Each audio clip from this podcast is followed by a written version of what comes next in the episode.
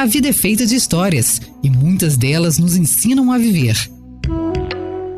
E agora você vai ouvir histórias do Guru. E no programa de hoje.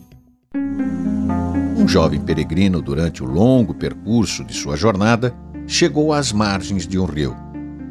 Ele ficou parado ali por horas, olhando para aquela forte correnteza. Quase hipnotizado pelas águas, ele só conseguia enxergar um obstáculo intransponível. Quando ele estava quase para desistir de sua jornada, ele viu um famoso grande mestre bem do outro lado do rio.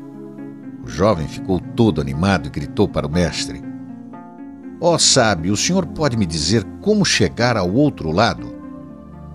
O mestre refletiu por um momento e gritou de volta: Meu filho, você já está do outro lado.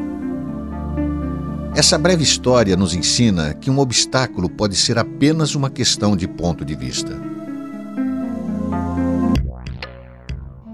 Você acabou de ouvir Histórias do Guru, apresentado por Walter Bonásio. Todas as semanas, um novo podcast do Guru, disponível no site vocêbrasil.com.br ou ainda nas plataformas de agregadores de podcast.